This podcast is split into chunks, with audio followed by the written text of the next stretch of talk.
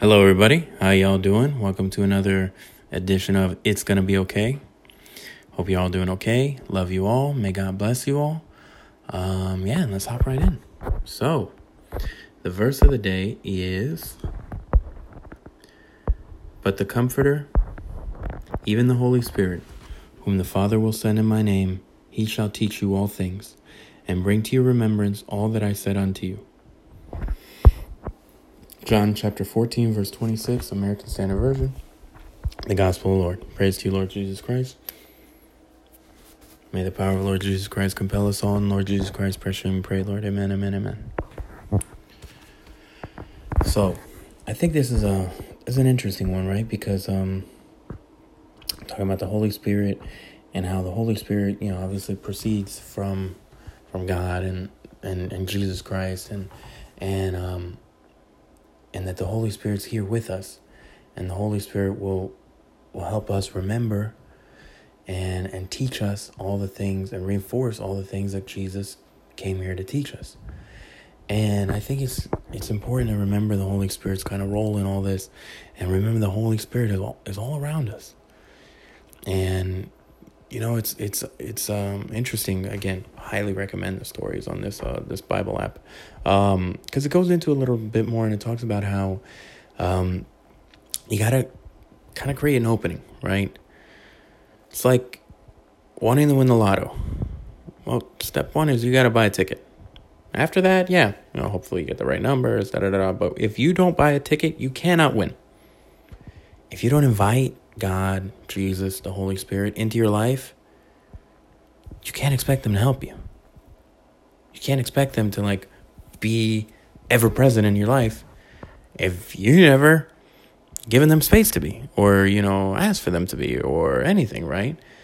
So and, and look, it doesn't have to be a big overt gesture. It doesn't have to be, you know, you dedicating the rest of your life to them or going on missionary work or whatever. All of that is great and, you know, things that we can all aspire to uh, and everything like that. But having said that, it's just it's just about creating that relationship, making a concerted effort to be closer to God, with God, with Jesus, with Holy Spirit, to let Him in your life. Let Holy Spirit at work in your life. Let God at work in your life. Let Jesus at work in your life. We were given the gift of free will, right? Where that God gave us free will so that we may choose to love him. So that when when and if we choose to love him, it is a true voluntary choice. There's no forced love. It's love in its purest form voluntary choice, wanted, right? And I think that's something that we have to keep in mind, right? That we have that free will and that's all part of the thing and that's all part of part of our life and we got to choose God, right? You got to choose God every day. You know, again, it doesn't mean that you dedicate every moment or anything, but even if it's 2 minutes, whatever, one minute, 30 seconds, anything, anything is a start. Just a quick little prayer to think of God. Set some time aside. Think of God. Love God. Even just listen. Hey, God, you know, I'm just love you. Just quick Our Father and just, just hang. Just hang with God. I, look, I understand all this sounds weird. But that doesn't mean it's wrong. In today's day and age, there's a lot of things that are weird.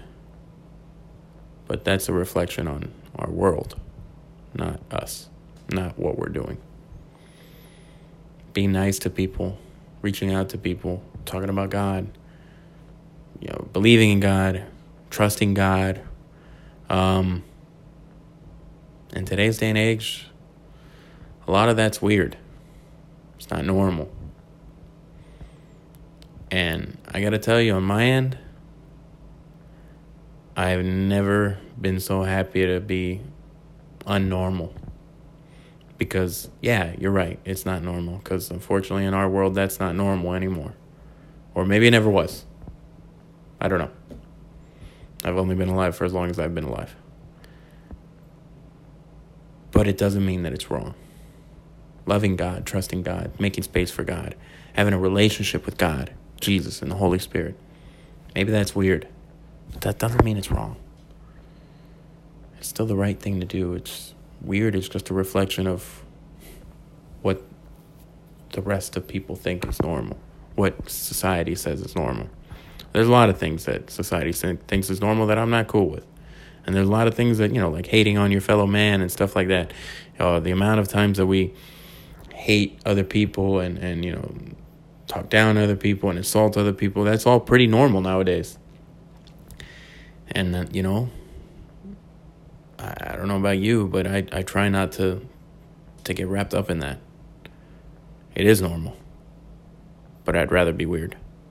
I'd rather wave to people. I'd rather be nice. I'd rather try to, you know, get as close to God as I can and, and all those things. And I got to say, I invite y'all to be weird. If this is what weird is, having a relationship with God, being nice, all that kind of stuff, trusting God, making space for God, if that's weird, I invite y'all to be weird with me. Because I'm trying to be weird. Right? Because, again, normal is just a reflection of our world, but it's not a reflection of what's actually right. And so, listen, no matter what you're going through, bring God into it. It's because it's going to be okay. God loves you. Jesus loves you. Holy Spirit loves you. Um, yeah. Again, it's okay to be weird. Because some of that good stuff that we're supposed to do and we're called by God to do isn't normal. So make a little space for God, bring Him into your life. He's there with you, He's around. All you need to do is ask, open yourself up. With that, I will let you all go. Love you all. May God bless you all. And it's going to be okay. Peace.